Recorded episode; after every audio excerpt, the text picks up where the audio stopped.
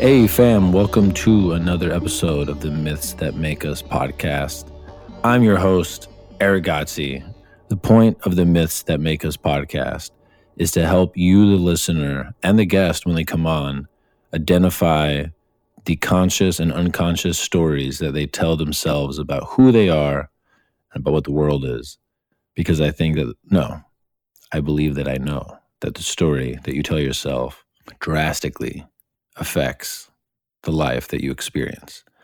And so I want to help people become conscious of what that story is. What to do, fam? Welcome to another episode of the Myths That Make Us podcast.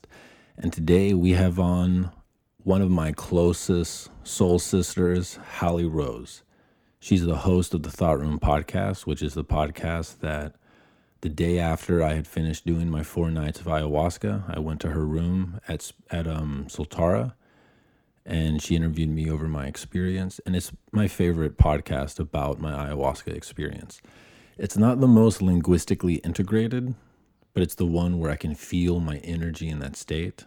And whenever I have to recalibrate my meat suit and my ego, I'll go back and re-listen to that podcast just to feel the energy state that I was in. And she's an incredible interviewer. And she's one of the people that I think sees the power of stories as clearly and as deeply as I do. And she has such a gift for telling stories. And it's going to become amazingly evident on this podcast. This is one of my favorite podcasts, and it's one of the few that I've done in person since the whole quarantine dance has started. And so there's a special magic to it that is harder to get when you're interfacing with screens. You guys are going to love this one. And this podcast is brought to you by my journaling course. I really, really believe that journaling is one of the fundamental habits that we can use to understand what we are and to become aware of the spellcasting that we do on ourselves every day by the thoughts that we use to describe our experience of life to ourselves. And this journaling course is, it's the best I've done so far at being able to articulate the magic of journaling. And if you're interested in becoming aware of the parts inside of you, if you're interested in alchemizing any traumas from your past, if you're interested in creating a vision for your ideal future, check it out. It's, to be frank, it's fucking good. And I get constant emails and responses from people about how it's helped change their life and how grateful they are that it exists. So if you want to check that out, go to erickgodsey.com. As always, thank you guys so much for your attention and your love. I really, truly appreciate it. Namaste.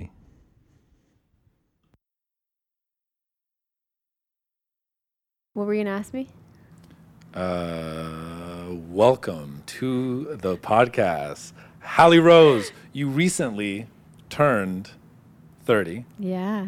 And I know that a part of what you've been doing the last couple of months, my projection is you anticipating this, is starting to go through all of your journals and then to alchemize it into a book. And that's something that I would like to explore.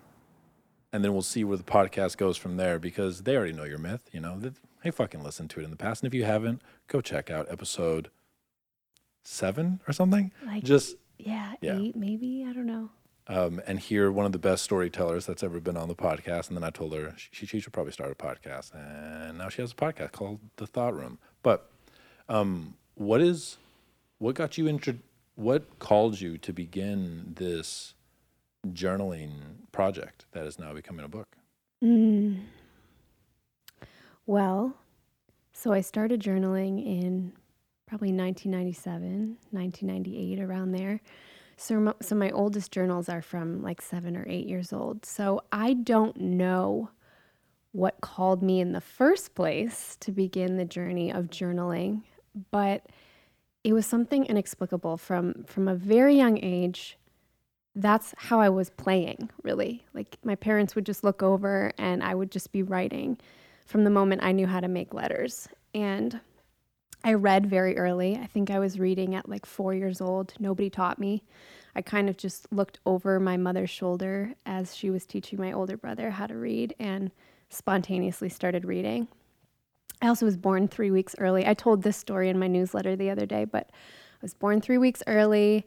My mom was in a soft tub, hot tub, and I was to be a water birth, a home birth. And I popped out before the midwife even got there. Like, by the time the midwife got there, I had like eaten, I had pooped, like nobody knew exactly my birth time or my weight. I just came out like ready to go. And so I started telling stories. My mother tells me that I started telling stories at around like 3 or 4. And they were good. Like, they had like a beginning, a middle, and an end. And I have these like old taped together little makeshift books that I had made where I would draw a picture that was like a stick figure. And my mom would go, "Oh, Hallie, what did you draw?" And I would proceed to tell her like an entire story. Like, there was this one, I still have this one. It was from, I think, 1993. So I was 3 years old. And there was this story about this little elephant who didn't have any friends, and he was really sad all the time. And one day he saw a rainbow. I think this is something how it went. And he wanted to climb up to the top of this rainbow, and everybody told him that elephants couldn't climb a rainbow. And so throughout the story, I think I had like he visited like three different animal characters, and it was like, he met a grasshopper, and the grasshopper was like, "All you got to do is just jump." So he has this whole conversation with his grasshopper, and the elephant tries to jump, and he can't jump high enough to reach the top of the rainbow. So, he talks to another animal, and it's like a bird, and the bird's like, "All you got to do is just flap your wings." And the elephant's like, "I don't have wings." And so he's like frustrated, but he's kind of like meeting all of these characters along the way. Finally, he meets a third animal, and I can't recall what it was, but the animal just says, "Well, all you have to do is just believe." 3 years old, I'm writing this.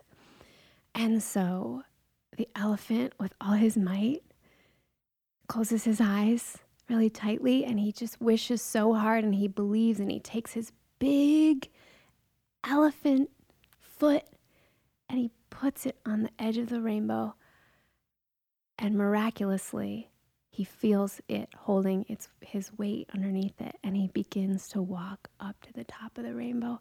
And he sits up at the top of the rainbow, and he looks down, and there's all his friends. There's the grasshopper, there's the bird, and he did it. And he found this magic within himself that only he could give himself, right? So I still have these like little books. I started writing these little stories. I started writing. My mom would transcribe them, because this was before I could even write. And so there was something about story that innately enamored me from the beginning. I went to a Waldorf school growing up, and if anyone knows about Rudolf Steiner or Waldorf education, it's very much rooted in story. So the entire curriculum is based around this idea of bringing children through the journey of the soul in using human history. So you go through all the myths, like, first grade is fairy tales. Second grade is fables, right? So Aesop's fables and kind of like black and white morality. Third grade is the Hebrew myths, also known as the Old Testament. Mm-hmm. Fourth grade is Norse mythology. Fifth grade is like you get into the Indian myths, you get into medieval times. And we kind of learn about the evolution of what it means to be a human being. And these threads are tied through every single subject. Wow. So even if I'm teaching writing and I'm teaching the kids this, because I became a Waldorf teacher later in life. So I remember teaching, I think my favorite year was teaching about Norse mythology. And everything was knitted into that. So that is so dope. Yeah, man. Like I would take my kids for a walk down by the ravine. And this one day I just was like, everybody pick up like 30 stones. And each, they were like, what are we doing? I was like, it's a surprise. So everybody picked up stones and we brought them back and we painted the runic alphabet. And so each kid had their own set of runes. And then, you know, we were teaching them about Thor and his hammer. And like, there's just something so magical about stories. You and I are all about this, but this is partly what your podcast is everybody remembers their favorite stories as a kid. Mm-hmm. That's the power of story. So if we know that from a psychology standpoint, why are we not utilizing that in the form of education that we're choosing? So this is really what we know works in Waldorf education. And I really credit that to a lot of my love of story, because I did go there preschool and kindergarten, and they don't even start teaching reading until first grade. Some kids don't read till second or third grade in Waldorf education, and it's not really seen as problematic, which I find is like really interesting and quite different from when I was teaching in the public schools. But anyway, back to the journals. So started writing very, very young, and writing was always my secret little world. And it was a place I could go where I think that was me learning to meditate before I could meditate. Mm. And I'm sure you resonate with that, because I know you really believe in the power of journaling and how much it can reveal about ourselves. And I remember, so after I left the Waldorf school, my parents went through like a 3-year really messy divorce and custody battle, and went from living on like this huge property in upstate New York and had the private school and all of this to like squishing into a tiny 2-bedroom apartment with my 3 brothers and my mom. I remember I was 12, I think, at the time, and I had to share a room with my 3 brothers, which is like, when you're going through puberty and you're like trying to share a room with your 3 brothers. And it was really hard and really messy. And the only area that I had to myself was this like tiny closet, really small, like smaller than this table we're sitting at. It was just enough to fit a beanbag chair in, and I had a little pull light. And I would go in there, I'd pull the light, I'd sit on the beanbag chair, and I would write.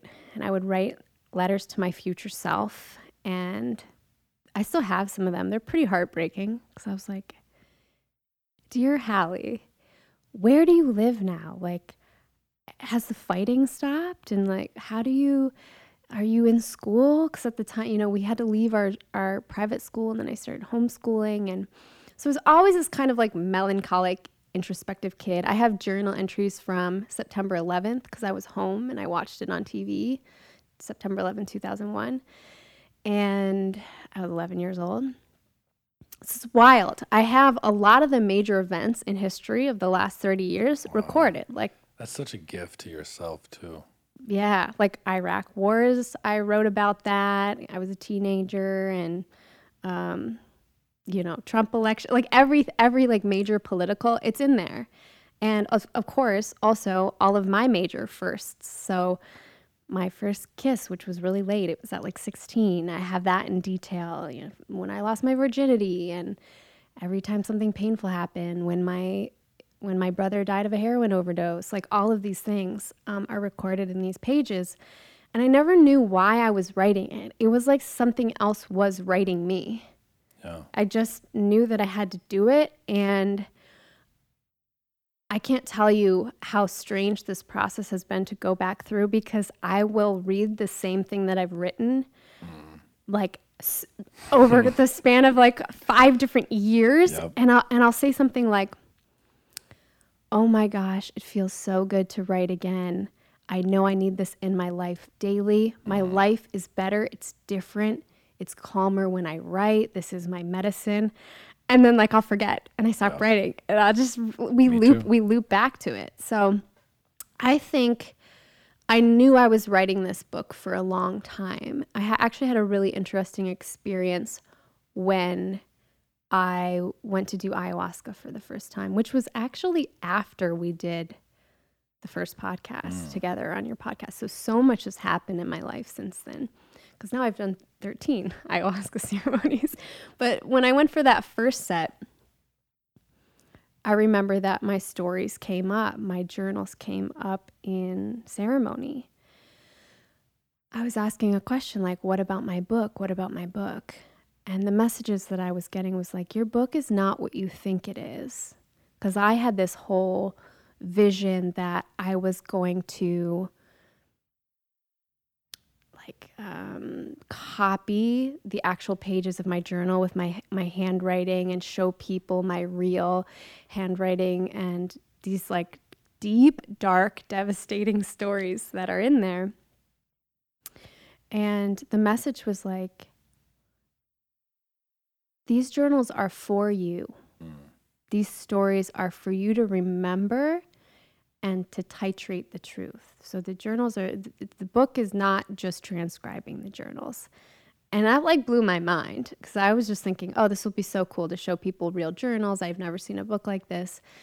And it really was an important turning point because I had to let go of a lot of the suffering and the attachment to suffering I had around these stories because, yeah, I can tell the stories. I can delight in the melodrama of these stories and ham it up because they are fucking dark. But that's not the point of living. Like to wave my flag and say, look how much suffering I've been through. You know, that doesn't really serve anybody. And I learned that in some of those ceremonies because I suffered so hard. I was vomiting. I was asking my inner, like, what's going on here? And it was like, how much do you love your suffering? How much do you love yourself? How attached are you? And I was like, I want to let this go. And it was like, you have to let go of the stories. And I didn't want to let go of the stories. And I had this actual image of my suitcase. It's an actual piece of baggage, literal piece of baggage with like 40 diaries in it. And I saw myself like lugging it. And it was like, here's your suffering. Here's how it's weighing you down. And I didn't want to let go of the stories because stories are how we create meaning. And if I let go of how much I had survived and suffered, then who was I? And was I better than anybody else? Is the truth, is the ugly truth. It was like, that's what made me special, was that I had like lived through these crazy ass things. And so I had to sit with that and be like, okay, yeah, it's possible to be like special and not special at the same time. Do you know what I mean? It's possible to be like, yeah, I did that. Good job. And also, let's not stay stuck in it. Let's like use it. Let's move the energy. Let's help other people. So there were definitely some reframes that needed to happen during that process. And then flashing forward to this January, after I spent 3 months living down at Soltara Healing Center, which is that ayahuasca center I was at, launching my podcast down there and really going much deeper with the medicine and unbundling some of my own stories. I came out of that. I had a very unexpected, jarring, and quite traumatic breakup with somebody that I thought was my twin flame, essentially. And it happened like a week out of leaving the ayahuasca center. We had actually sat in ceremony together that last week I was there. Wow. It fucking gutted me. And I had been through a lot, so I had this like false assumption that I was okay. And when it happened, I was like, yeah, I'm fine. I've been through so much, whatever. And then it was like the weight of COVID coming down on everybody, processing my breakup, being quarantined in a place when I'm a tumbleweed, like I'm usually traveling. So it was just like all these pieces came together where I was like, okay, hello, depression, my old friend, like you're here again. And so I started writing the book because I found myself quarantined with this suitcase full of journals. And I think that I had gone so deep with the medicine, I had really lost a sense of like where I'd come from. Like, I feel like I forgot everything and I just felt completely new and untethered, like really untethered and unsure of, now I had lost this relationship that was my foundation. I couldn't be traveling, which was kind of my thing. So I went back to the stories and I was like, where have I come from? Where have I come from? What was that moment for you where you either were called or decided to start this, turning the journal into a book, like the moment?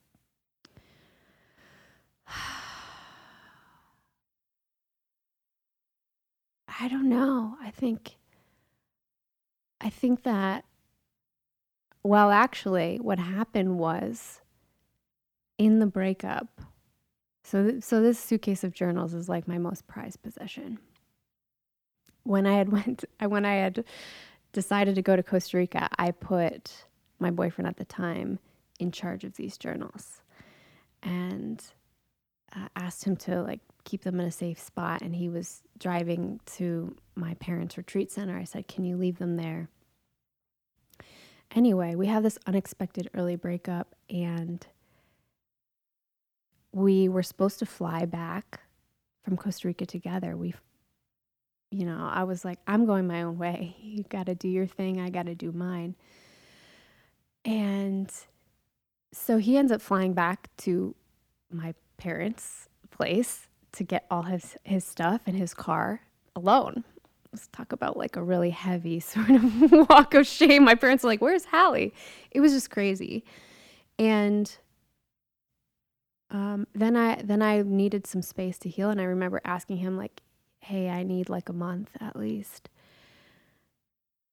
And I came to find out, like when I got back from Costa Rica, I couldn't find my journals.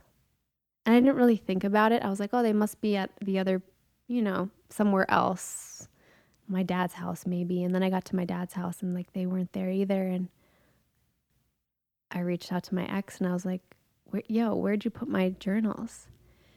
He's like, "Oh, they're in the trunk of my car." Wait, what? Why have you had my journals in the trunk of your car for 2 months since our breakup and not thought that that's a thing that I would not want to know? And I had a huge meltdown. So I was like, you need to get these to me immediately. Like it was like, that would be the one thing I would save in a fire, right? And this is when COVID's just starting to ramp up. And I was like, you need to drive to me tomorrow and give me these. Like, why are they in Pennsylvania with you? And it was really hard. And I definitely regressed in that moment. I had a lot of rage. I felt like my most private heart musings were just like in the trunk of his car. And why? Why did you take these?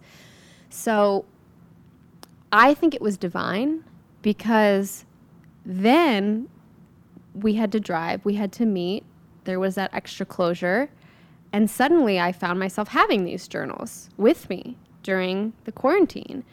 So I was like, man, haven't looked at these in a while.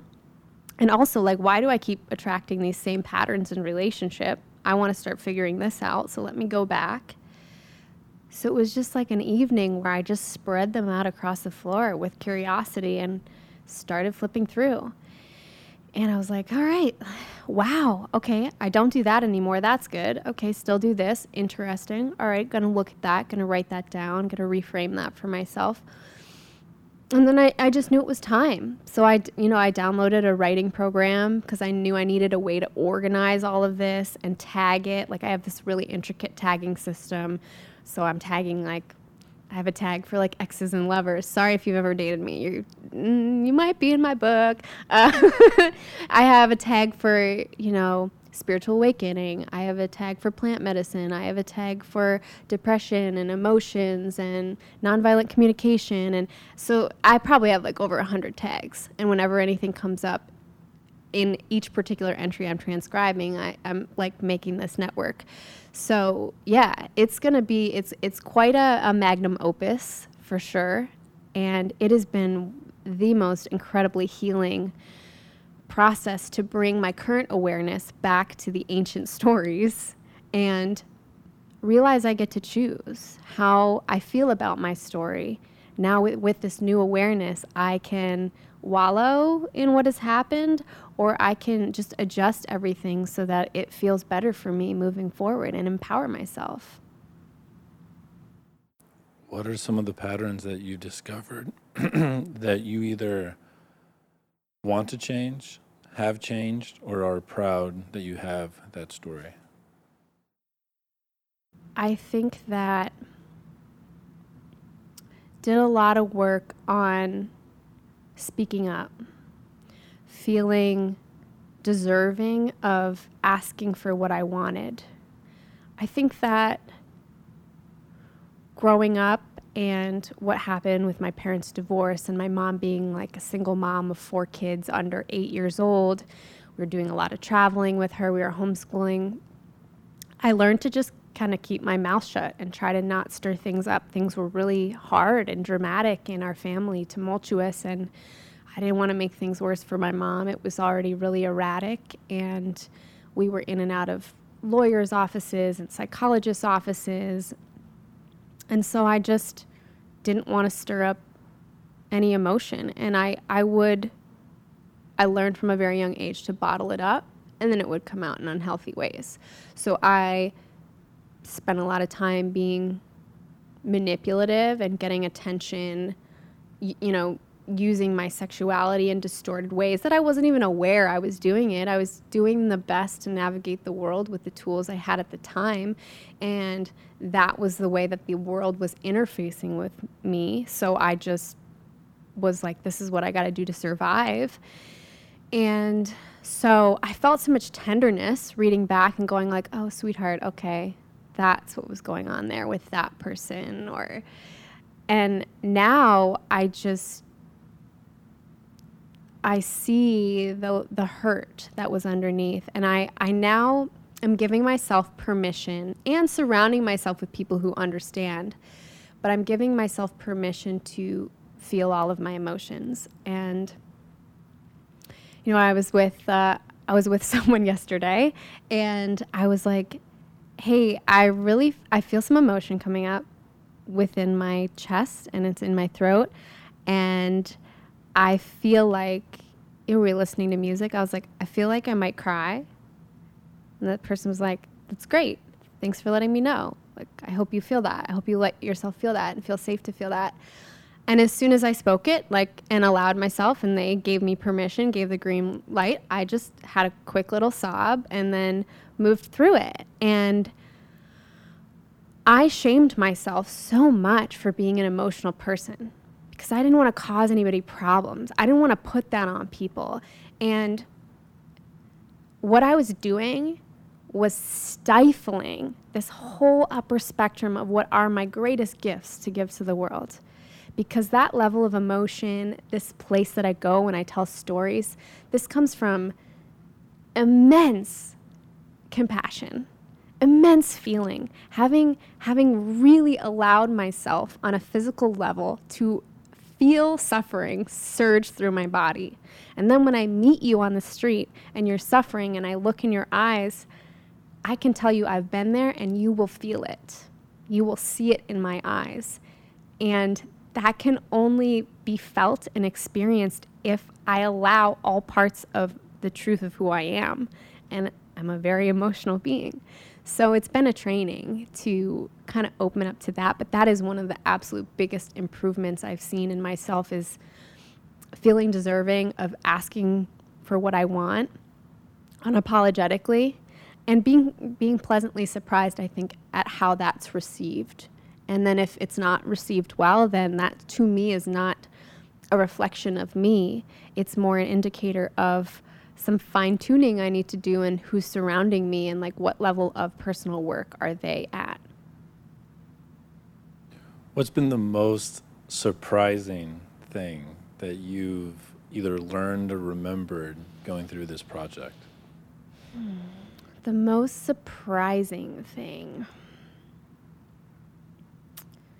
Let me think about that for a second.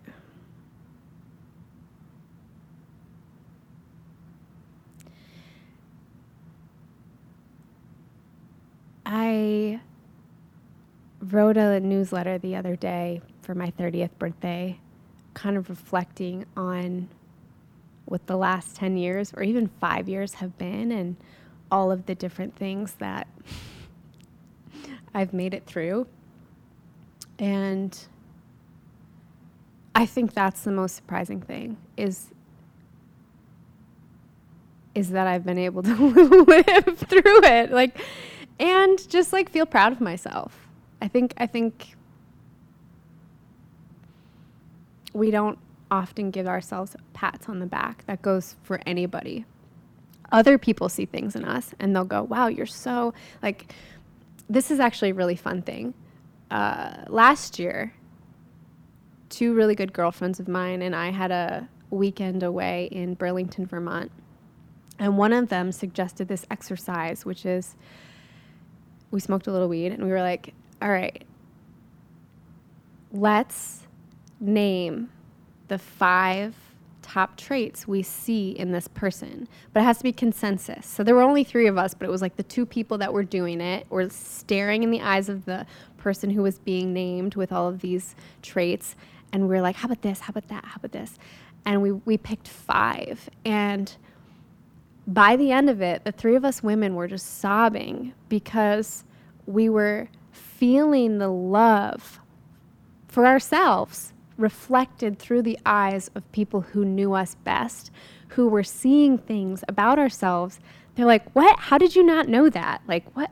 Like, I think for me, they had just said brave was the number one. And I was like, wait, what? And the 2 of them were like, oh my gosh, you're the bravest person I know. And I was like, wow, that's never a word I would choose for myself. And it's just so deeply moving. So yeah, I think to just like read back on my stories, sometimes it feels like I'm watching a movie. Yeah. Where I go, wait, that really happened? And then that happened, and then I did that. And so it's surreal. It's surreal.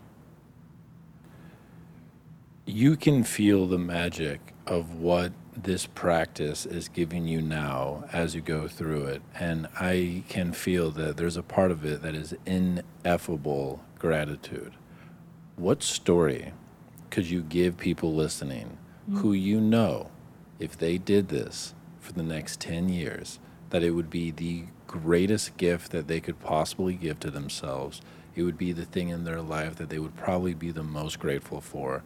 It would transform them in a way that they can't imagine, but they just don't journal. Mm. If you could tell a story.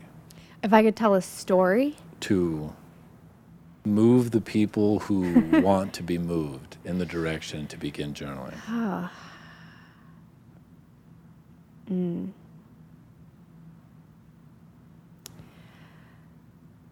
It doesn't have to be a story. It could just be like, right, motherfucker. Well, what I want to say is that you and I talked about this when I interviewed you. Was that this week? Man. Yeah. It was like 2 days ago or 3 days ago. But we talked about the 68,000 thoughts a day thing, yeah, and that 98% of them are repeated. And I feel like we're such creatures of habit. And when I think about life is really about, it's what poets know, it's what songwriters know, it's what artists know. It's about being in what feels mundane and then just like seeing the magic or seeing the beauty. So when I write about things that are like me sitting under a tree and the way that the light is hitting the leaves in this like liquid golden way, or the birds are making this sound, or the crickets, and nothing particularly radical is happening, but I am there. I'm in that moment. That's life. Like, that's living. And when I read these stories back, I can transport to these moments. I feel like I can live this life infinity times just by going back and reading these stories. So we all have a propensity to let life pass us by because we're so goal-oriented. We're focused on the next thing that we're going to attain or how we're going to fix things all the time. There's nothing to fix. just have to slow time down and allow your story to be what it is in the moment, just with complete non-judgment. So I can't even say like one particular story that would make everybody want to journal. I would just say that your life will reveal itself to you like the goddess undressing herself, and you will see layers of yourself in these pages. That is, it's a secret world that you have to let yourself into, that only you know how to get there. And the beautiful thing is you can't do it wrong. There's no map. You just have to go in the dark, fumble your way around. You will write things down that you didn't know you felt until you wrote them. Something so beautiful about, you know, I've started writing the book on the computer, but there's something so beautiful about pen on paper. I am such a snob when it comes to stationery and getting a good pen. This is, I mean, you know this from The Artist's Way, the Julia Cameron. Yeah. She says in that book, like, spend the money on getting yourself paper that's the right way. Like, I like this paper. I found this paper that's like made out of stone, and it's like really milky and smooth. And then getting yourself like a good, I like calligraphy pens, and I still like to write in cursive often, which, by the way, they've started phasing that out of schools. They're not teaching kids to write in cursive anymore. They still do in Waldorf schools, because there's this like artistic element, and there's something about the connectivity of the brain and the flow and the right and the left hemisphere, and it's this whole thing that happens when we're writing in an unbroken line. So I still love, for me, that's the way that I flow. And yeah, the story that comes up for me when I think about journaling is Goethe wrote a poem called The Sorcerer's Apprentice, and it goes basically, and it was made famous by Fantasia in like the 50s, but there's a sorceress apprentice who is being taught by a sorcerer, and the sorcerer tells the apprentice that he needs to clean, you know, the house while he's out. And so the apprentice casts a spell that creates a golem, and a golem is basically a magical creature that carries out a single task over and over and over. He creates a golem to basically mop the floor. He falls asleep. He wakes up. The house is filled with water. He's drowning. He's about to die. The sorcerer comes home, casts a spell to put the golems back to just being brooms, and then saves the day. And it's over. What I get from that is that the ability to use language is a God power that we gloss over because it's just been a part of our lives since the beginning. But language is magic. The first magical spell books were called grimoires, and that's where we get the word grammar. To cast a spell is literally to spell. And we have 68,000 thoughts a day. We're casting 68,000 spells a day. And the thing about journaling that meditation doesn't seem to get to in the same way that journaling does is it brings your awareness to the spell casting that you're already doing. Right. Everyone listening, you're already doing it. You've casted probably 40,000 spells today if you're listening to this in the evening. Yeah. I think the potential for what a human could be is dramatically correlated to how conscious can they be of the percentage of the spell castings that they do per day. Totally. The highest I've ever felt in my life was about a 2-week period last summer where I had written in my journal, I feel that I am conscious of about 90% of the thoughts that are crossing the threshold of my mind. And it was astonishing. And it took a lot of practice to get there. I had learned a little bit about NLP and like pattern breaking. I'd been listening and training myself with the law of attraction every morning. listening to the Abraham teachings. And so I was really in that space, and I would catch myself, like first thing in the morning, I would pop out of bed because I was just so happy. I was waking up so happy every day, brushing my teeth. I'd look in the mirror and I'd hear myself say in my mind, like, oh, you look great today. You look happy today. That's how it starts. And then you're suddenly on this trajectory of like, oh, well, I'm going to turn on my favorite music now. And then you're riding that wave, and then you're just doing and then you want to open the window and you get the fresh air versus like, you pull yourself out of bed. You think, oh God, I look so tired today. And then you're like, oh my gosh, I have so much to do. That's it. I mean, you've already pre-programmed your day, right? So what you're saying is so, so important. I've heard you say this before, that spelling is spelling.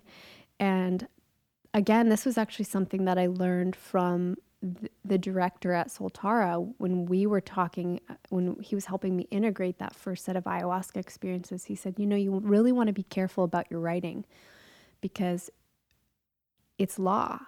Like what you write down is law. It's your, this is why we have marriage contracts that we sign. This is why we sign contracts.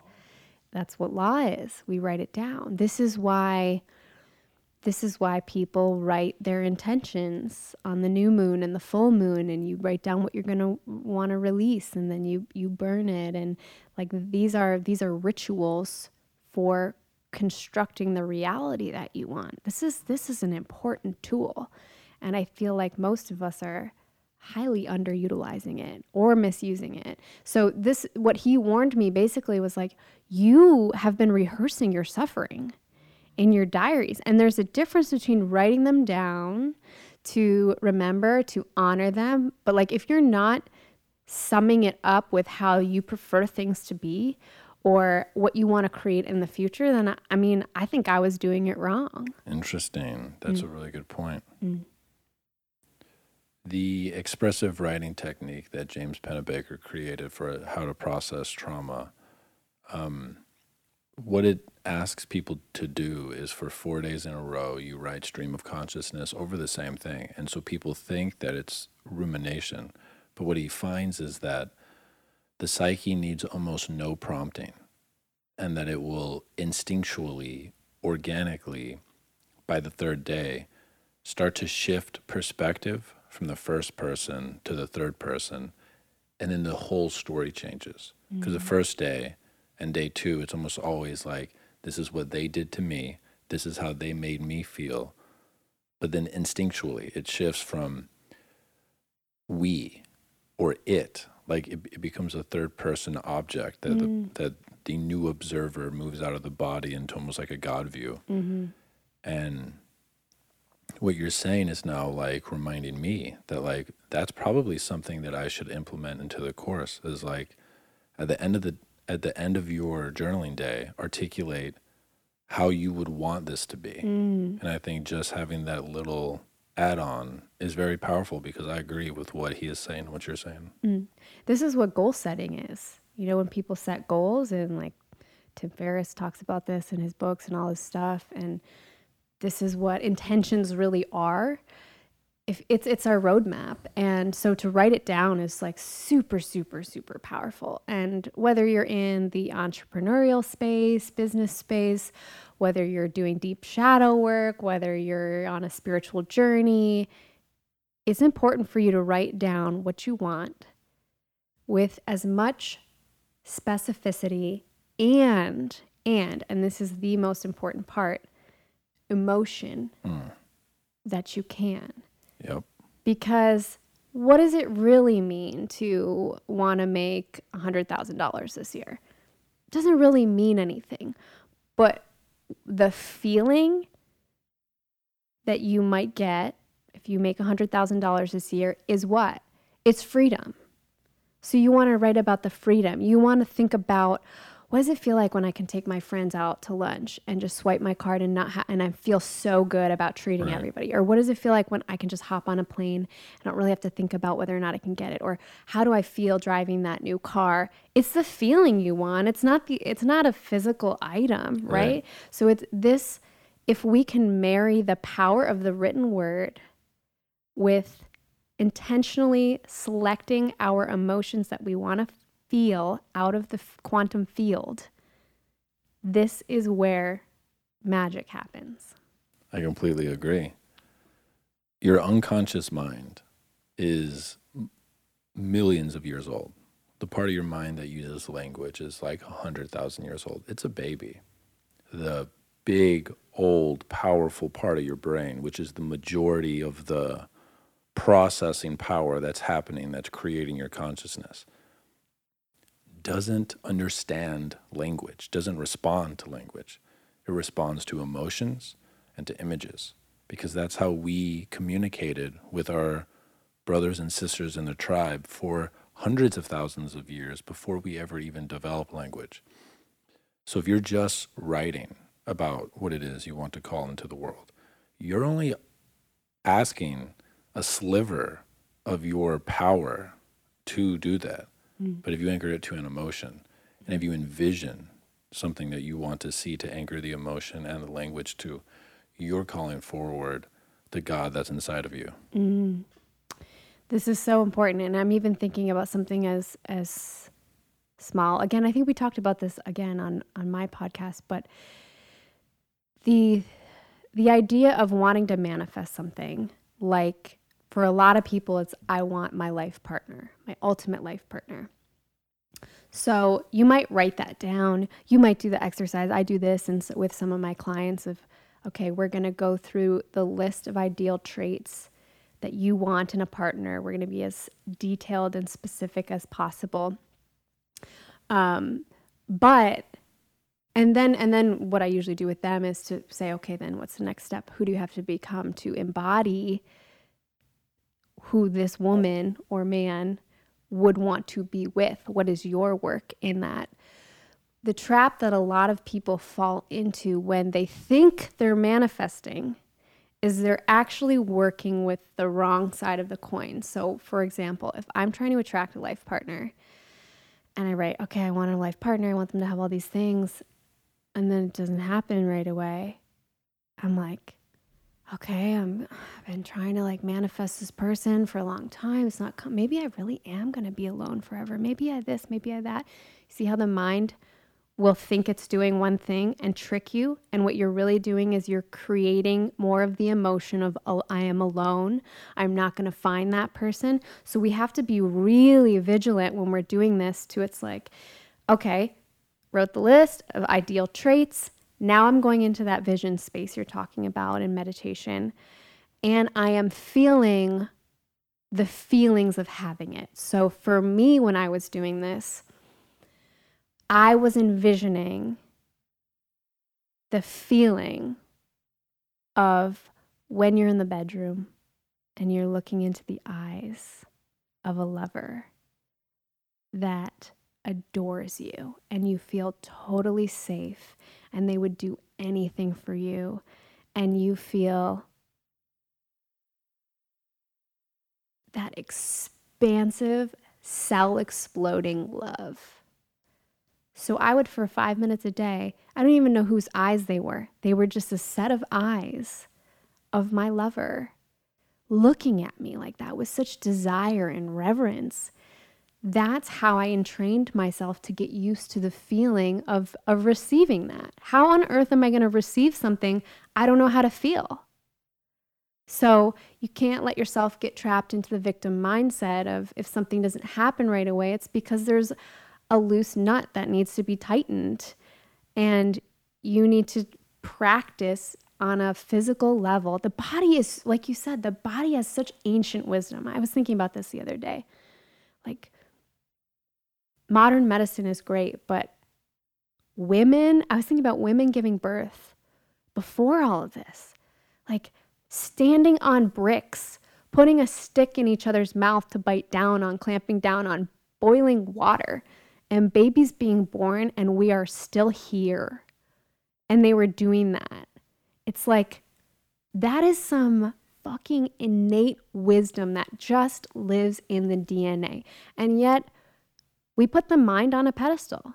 The mind is great. The mind does all sorts of things, and we can thank modern science and technology for it, but God damn, the body has a lot of wisdom.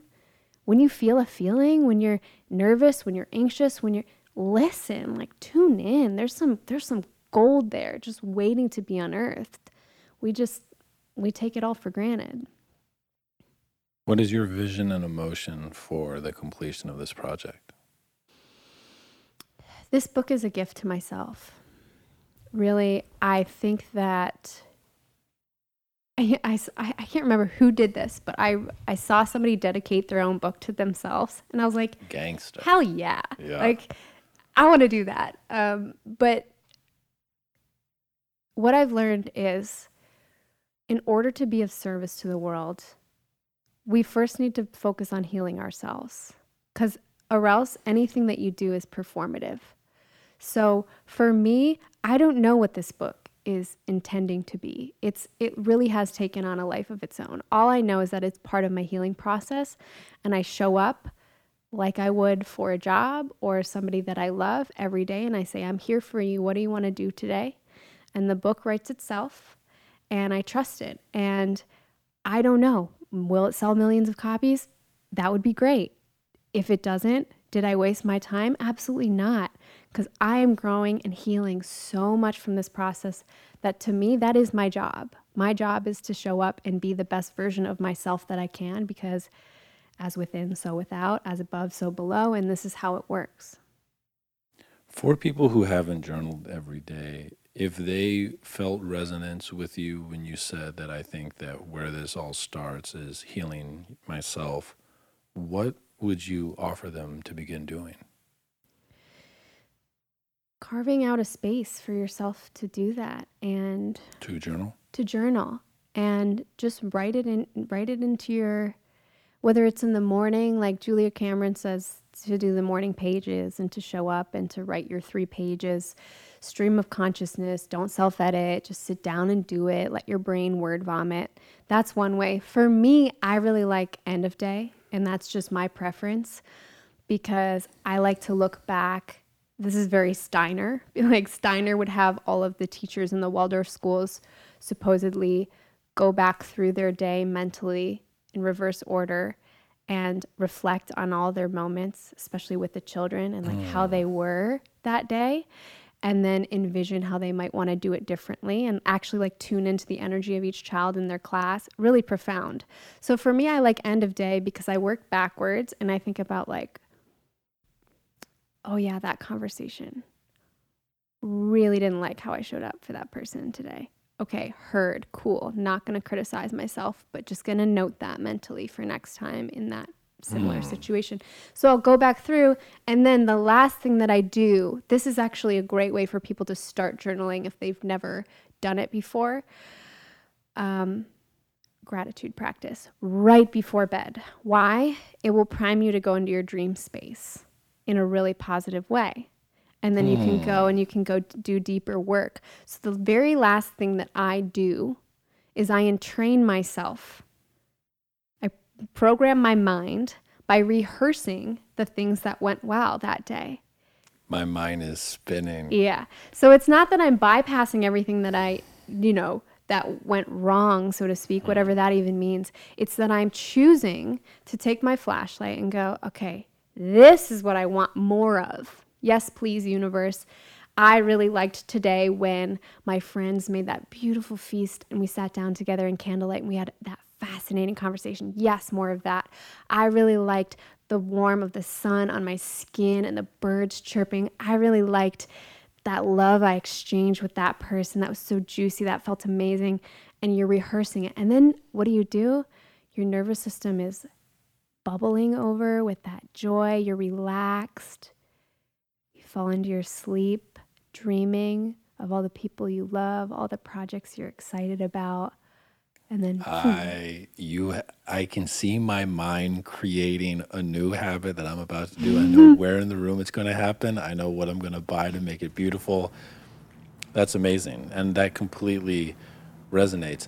I've never journaled at night. And that makes complete sense. Like, that is the bridge to having dope-ass dreams. Mm-hmm. Tell me more about what you know about Steiner, because everything that you've ever said with his name in the sentence has piqued my mind in the same way that Jung does. Have you ever read the book by... Have you ever read any of Steiner's work? No. Yo. It's pretty esoteric, but you're an esoteric dude. Gonna love it. The book that I would start with for you would be How to Know Higher Worlds. Brandon Duncan actually gifted me that book. It's on my bookshelf. Well, then that's a message for you, sir.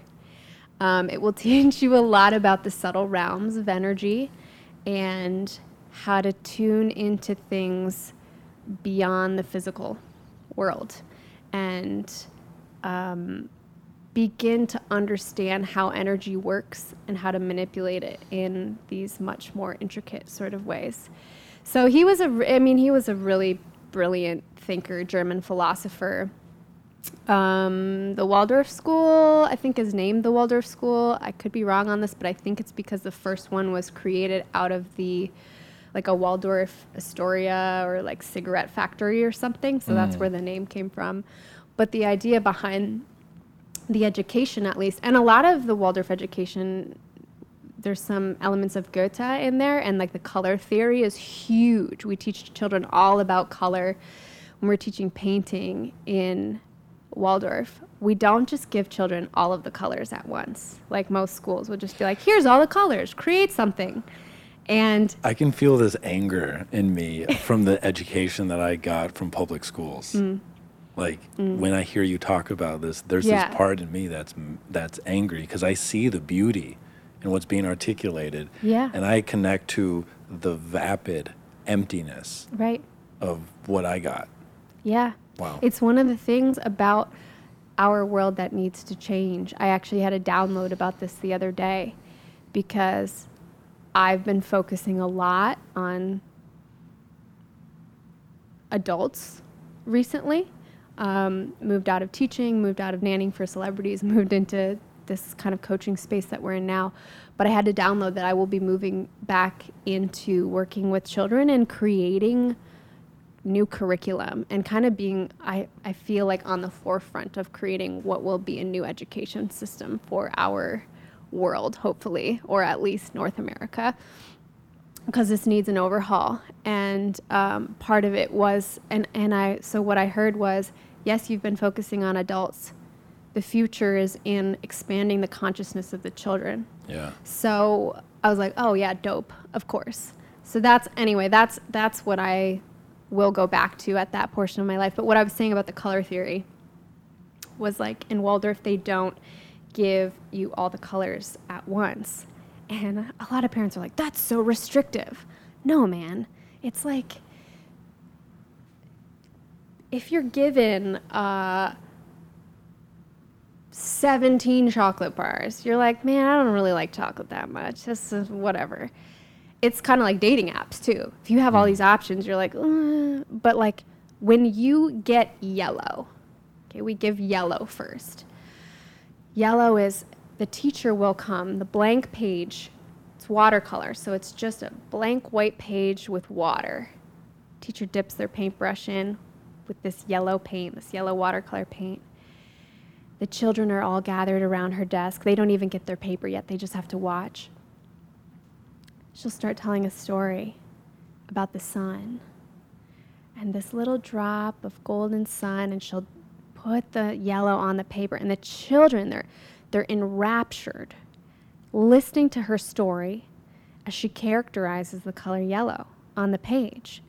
They are in love with yellow. They're feeling that physical embodiment of the sun. They're charged up. They're getting one color at the end of that lesson, and they cannot wait. They're just itching to go back and play with yellow and get to intimately know yellow. And then the next week, teacher's going to blow their minds when she brings in blue, just blue. Now she's removed yellow. They don't have the yellow jar anymore. Okay, just blue. What is blue? Blue's like this mood of like the cool and the ice, and maybe she's talking about that and the ocean, and she's dipping it in a little water and she's spreading it out and it's fading, and she's creating this whole just beautiful landscape with one fucking color.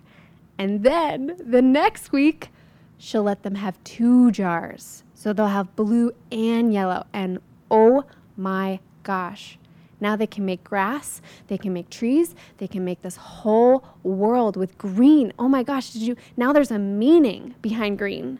Because if you just give a kid green, it's like, oh, this is green, which is separate from these other, no. Like everything melts together to create something new. These are the repercussions of combining any energy. This is alchemy. Oh my God. Tell me more about Steiner. Okay. Well, I'm not an expert on Steiner, but he, I'm mostly familiar with him in the context of Waldorf education, brilliant German philosopher, most famous for his lectures. You can go online and find his lectures, and they are pretty dense. Like we had to read them as part of being a Waldorf teacher. Waldorf schools are also run by the teachers, so it's like it's not really, there isn't always a principal per se. It's ideally run by the board of the teachers. We have reading groups. There's a lot of self-education. The teachers go back every summer to learn the next year of curriculum, because in Waldorf, you start with a class in first grade, and you loop up with them all the way to the eighth grade. So why are we doing it so wrong? I don't know, man. Oh, my God. So it's almost like this other parent, right? Ugh. And you have this person that you can depend on that is going to be there every single year, right? And people used to ask me, oh, what if you get a child that like really bothers you? I'm like, yeah, that's the work, man. If I'm triggered by something, that's my work. I have to learn to love beyond all my bullshit. And this is what the kids have to learn too, is like, things aren't always easy. We have to work on relationships, and you don't just get to bail out on people at the end of a school year. That's not how life really works. So I think there was just such a beauty to that. But anyway, yeah. So Steiner, read his lectures. He says some stuff that's like really wild. He'll talk about the dark forces at work too, like Ahrimanic, Luciferic forces, and anyway, I encourage people if they're interested. I like How to Know Higher Worlds. It's a little bit dense. But if it's right and it meets you at the right time, it will explode your mind. What do you see as the next practical step that can be taken on your behalf to improve the education system? Or is it not a next step? It's a whole new staircase. Like, what's your intuition about what that's going to look like? Well, I think that every single parent wants to be a good parent, right? I truly believe that every person wants to be a good person, too. So except Karen. I'm joking. So I love you, Karen. My mom's probably listening to this because her name's Karen. She probably thinks she's not getting the pop culture reference. She thinks that's her. I'm talking about you, Karen. I really think that innately all of us desire to be good. I think that our lenses get skewed on what good is, and we have these ideas of like what good means, and that's therein lies the problem. So with parenting, I think it's something that everybody feels insecure about and that everybody wants to do a good job on, and there's just such a lack of understanding or education. It's almost like our parents need education to know how to educate their children. 100%. Some countries actually do a better job at this. Like they'll give a gift basket for every new mother, and there's just like stuff in there, and there's support, there's literature. We don't have anything like that. It's like you're on your own, and this is problematic. So I think that part of what my work was when I was teaching in the Waldorf schools was part of my responsibility to lead parent nights, like once every couple months. So here I was, 23 years old. How dare you? With a group of 20 parents, 30 parents. I didn't have kids, but I was like, here, let me tell you about parenting. It was really scary. But Steiner does such a beautiful job of articulating where a child's development is at and where the psychology is at. Like one small example is when I was teaching third grade, there's this change that Steiner talks about called the 9-year-old change. This is very much connected to myth and ego. He says around this time, the 9-year-old change is where the child's ego starts to really consolidate, and it is their metaphorical fall from grace. It is the story of Adam and Eve leaving the garden, and it's like they feel that shame for the first time. So before that, there's this idea of the child being their parents. It's like you don't really have your own beliefs at 7, right? You're kind of just like, your world is school and home, and you believe what your parents believe. Like, if your parents like mushroom pizza, you probably like mushroom pizza. If your parents think this thing is good, then you probably think this thing is good. By the time you get to 9, you start to see the cracks. And you're like, not everything they're saying is true. And that's when you see kids start to be like, what time's bedtime? 9:30? And the parent's like, yeah, 9:30. And they're like, how about 10? You know? And they start to push the buttons. And this is all part of them discovering themselves as the individual. But it's also the time where kids will start to ask questions about death. They'll start to have deeper nightmares. They start to feel really insecure about certain things and about their bodies, and they'll notice differences in people. Like, they might say, Aunt so-and-so is really fat, or that person has yellow teeth, and you're like, oh, how horrible, my child is all of a sudden becoming this. But they're just starting to discern and trying to understand and create form out of the world. So this is the 9-year-old change, and Steiner designs the curriculum of the 3rd grade year to parallel what the psychological, the inner world, the spiritual world is doing in the child. So, for example, it's very focused on, again, we call them the Hebrew myths. And it's not like Waldorf education is innately Christian. It's not. It's just like drawing from all these different religions to create. But the 3rd grade is focused on Hebrew stories. I remember teaching that year and having a lot of parents be like, I have like contraction around the Christianity stuff because I was raised in that, and it like triggered me. And so I had to say hey, this has merit. Like, these are stories. This is all story. And so, but we would tell the story of Moses and the burning bush and the parting of the Red Seas, and this idea of Moses starts off being like, I don't want this. God appears in this burning bush and is like, hey, you're going to lead the people to Israel. He's like, I don't want to do it. Nah. I don't want to do it. I'm not ready. And God's like, you're doing it. And so he has to go on this whole thing. He like wrestles with his faith. He like, I don't know if I can do this. Shit's going down. There's like, he has to part the fucking seas. He has to like dig deep within him. It's like that elephant climbing the rainbow, right? He has to like do the impossible. And this is like his journey, his coming of age almost. This is his whole trajectory. Kids love the story of Moses. It's like such a hero's journey for them, especially children at this age are like, okay, this is him leaving, going off, setting off, doing the thing. And there's something about the way that it ends with him leading the people that I think plants a seed in children going, okay, well, if he could do that, then I'm going to be okay. And, you know, if Adam and Eve could have that really hard experience and then go create humanity, okay, so hard things can happen and I can still overcome it. Like, these are the subtle, again, entrainments that are happening in the feeling world of children when we plant these story seeds.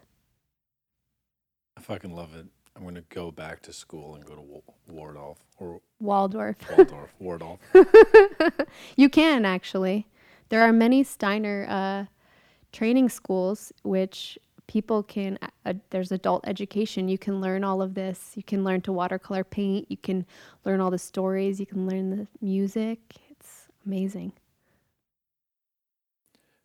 What, and this will be the question to close the loop, what is your current favorite story?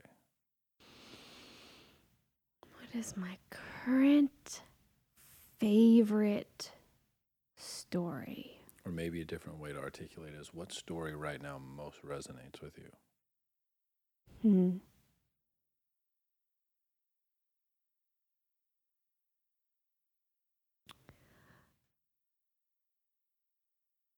It's hard to say exactly a story, but what came to mind when you said this was the phrase spiral dynamics and spiraling, and this image of a spiral, because I think this year for me was really, I felt like I was regressing. I felt like I had climbed to this spiritual height and then just fell so hard on my face. And then there was the shame with that.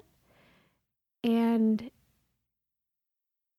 now, being on the other side of that a little bit, I understand that in every hero's journey, we forget, we remember, we go down the elevator, we go back up, and like the directionality of it is an illusion. So to anybody listening who's in a part of their story that feels like, wait a minute, I've been here before.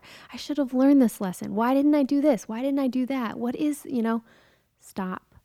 Recognize that you're in one of those 68,000 thoughts, and that the trajectory of that thought is maybe leading you to entrain yourself with more of that negativity, to come back, to stop it and say, okay, how do I desire to feel? Yes, I'm feeling this right now. Okay, where do I want to be? And then to take that extra step that we were talking about and try and embody the emotion of that, whether it's through just visualization, journaling, making sounds with your voice, putting on music that makes you want to dance, whatever it is, move that energy in the direction that you want it, and trust that that spiraling is part of the journey, and that in the end, you get to choose how your story ends. Hallie, thank you for spiraling on this podcast today. I love you. I love you. Gang, gang.